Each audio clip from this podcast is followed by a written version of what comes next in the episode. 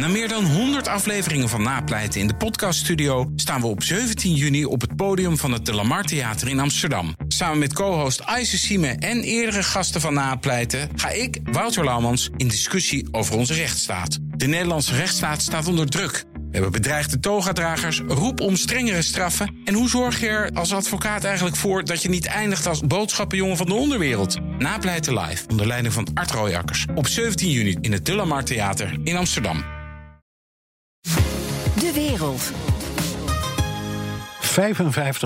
55% minder uitstoot van broeikasgassen. Dat was misschien wel het belangrijkste punt van Ursula von der Leyen in haar Staat van de Unie speech. Maar hoe dan? Precies die vraag moest Eurocommissaris Frans Timmermans beantwoorden. Europa-afslaggever Jas had Timmermans een overtuigend verhaal. Nee, misschien nog niet. Niet als het gaat om de hoe-vraag. Kijk, hij heeft wel een, een, een duidelijk verhaal bij de waarom-vraag. Die Timmermans met de misschien voor hem wel enigszins bekende pathos naar voren wist te brengen. This is not something we do to save the planet. Uh, because the planet is perfectly well capable to take care of itself. So this is about providing a future for humanity. Um, only two months ago, I held my first grandson. Looking at this tiny little baby, um, I was the so probably the, the happiest pop uh, on earth, but I also worried. Uh, what sort of world would he live in when he's when he reaches 20 years of age? Je zou denken, dit is de eurocommissaris die daar misschien een antwoord op zou kunnen geven. En dan moet je toch constateren dat het gaat om heel veel verschillende doelen. Over hernieuwbare energie, CO2-opvang in bossen, energiezuinige huizen. Maar ja, die hoe-vraag die wordt eigenlijk pas over een half jaar, drie kwart jaar beantwoord in 2021. Want dan komen pas de concrete invullingen daarvan. Want Timmermans zegt, ja, we moeten dat heel erg nauwkeurig bekijken. Weet je, dit 55% doel, daar was een, een zogenaamde impact assessment voor nodig, die heel grondig moest zijn. En die is nu voor al die deeldingetjes ook weer nodig. Want hij zegt, ja, juist op dit dossier, als we niet zorgvuldig zijn, dan gaan we, nou, dat waren niet zijn woorden, maar mijn woorden, dan gaan we op ons Ja, het is bovendien een ontzettend lastig verhaal. Toen ik hem de laatste keer zelf erover sprak, toen heb ik gezegd, als je nou zo die landen langs gaat, roepen ze dan niet Timmermans, we hebben even wat anders aan ons hoofd met die corona.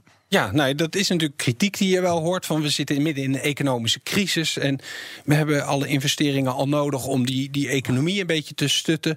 In Brussel denken ze dan: nee, maar dan is dat juist nu een kans. Dus wat doe je dan? Je zorgt dat dat geld wat je nodig hebt voor de, de, de groene transitie, dat dat een beetje verweven wordt daarmee. En dat hebben ze ook duidelijk gedaan met dat corona-herstelfonds, die 750 miljard euro, waar afspraken over gemaakt zijn deze zomer. Daarvan zei von der Leyen nu ook van 30% daarvan, die gaan wij lenen, want zij gaan het eerst op de markt lenen, de Europese Commissie. Ja, dat gaan we doen in de vorm van green bonds, groene leningen. Dus dan heb je een soort ja, investeringspool creëer je van nou, hopelijk investeerders die zeggen: ja, die green bonds van Europa, die moet ik hebben. En heel veel landen, ook binnen de Unie, maken zich zorgen over uh, de, de schade aan de economie. Wat voor antwoord heeft Timmermans daarop? Ja, dat. Uh, het eerste antwoord kwam gisteren eigenlijk bij von der Leyen al. Die zei, ja, er zijn 150, 170 bedrijven die, die steunen ons. Dus het bedrijfsleven staat achter ons. Nou, toen ben ik eventjes naar ja, het Hoeveel bedrijven zijn er? Eh, daarom. En ik ben naar het lijstje gaan kijken. Want daar hadden ze een mooie, ja. uh, mooie pdf van gemaakt met alle logo's uh, erop. En er staat dan de NS staat ertussen. En DSM staat er tussen. Wie staat er niet tussen? Shell staat er niet tussen. Tata Steel staat er niet tussen. En ik heb hier het handelsblad van vandaag liggen. Groot artikel. Kritiek vanuit de Duitse industrie, op de plannen die er zijn. Dus daar voel je al dat die, die, die skepsis een beetje daar aan het komen is. En waar maken ze zich dan ook grote zorgen over? Wat doet het met onze concurrentiepositie? Als Europese bedrijven moeten gaan concurreren met Chinese, Amerikaanse bedrijven, die niet al die strenge regeltjes over het klimaat krijgen. Ja. Nou, hebben ze daar wel aan gedacht natuurlijk. Moet allemaal nog uitgewerkt worden. Een belangrijk element daarin is die CO2-grensbelasting. Dus je zorgt gewoon dat die Chinese producten die binnenkomen...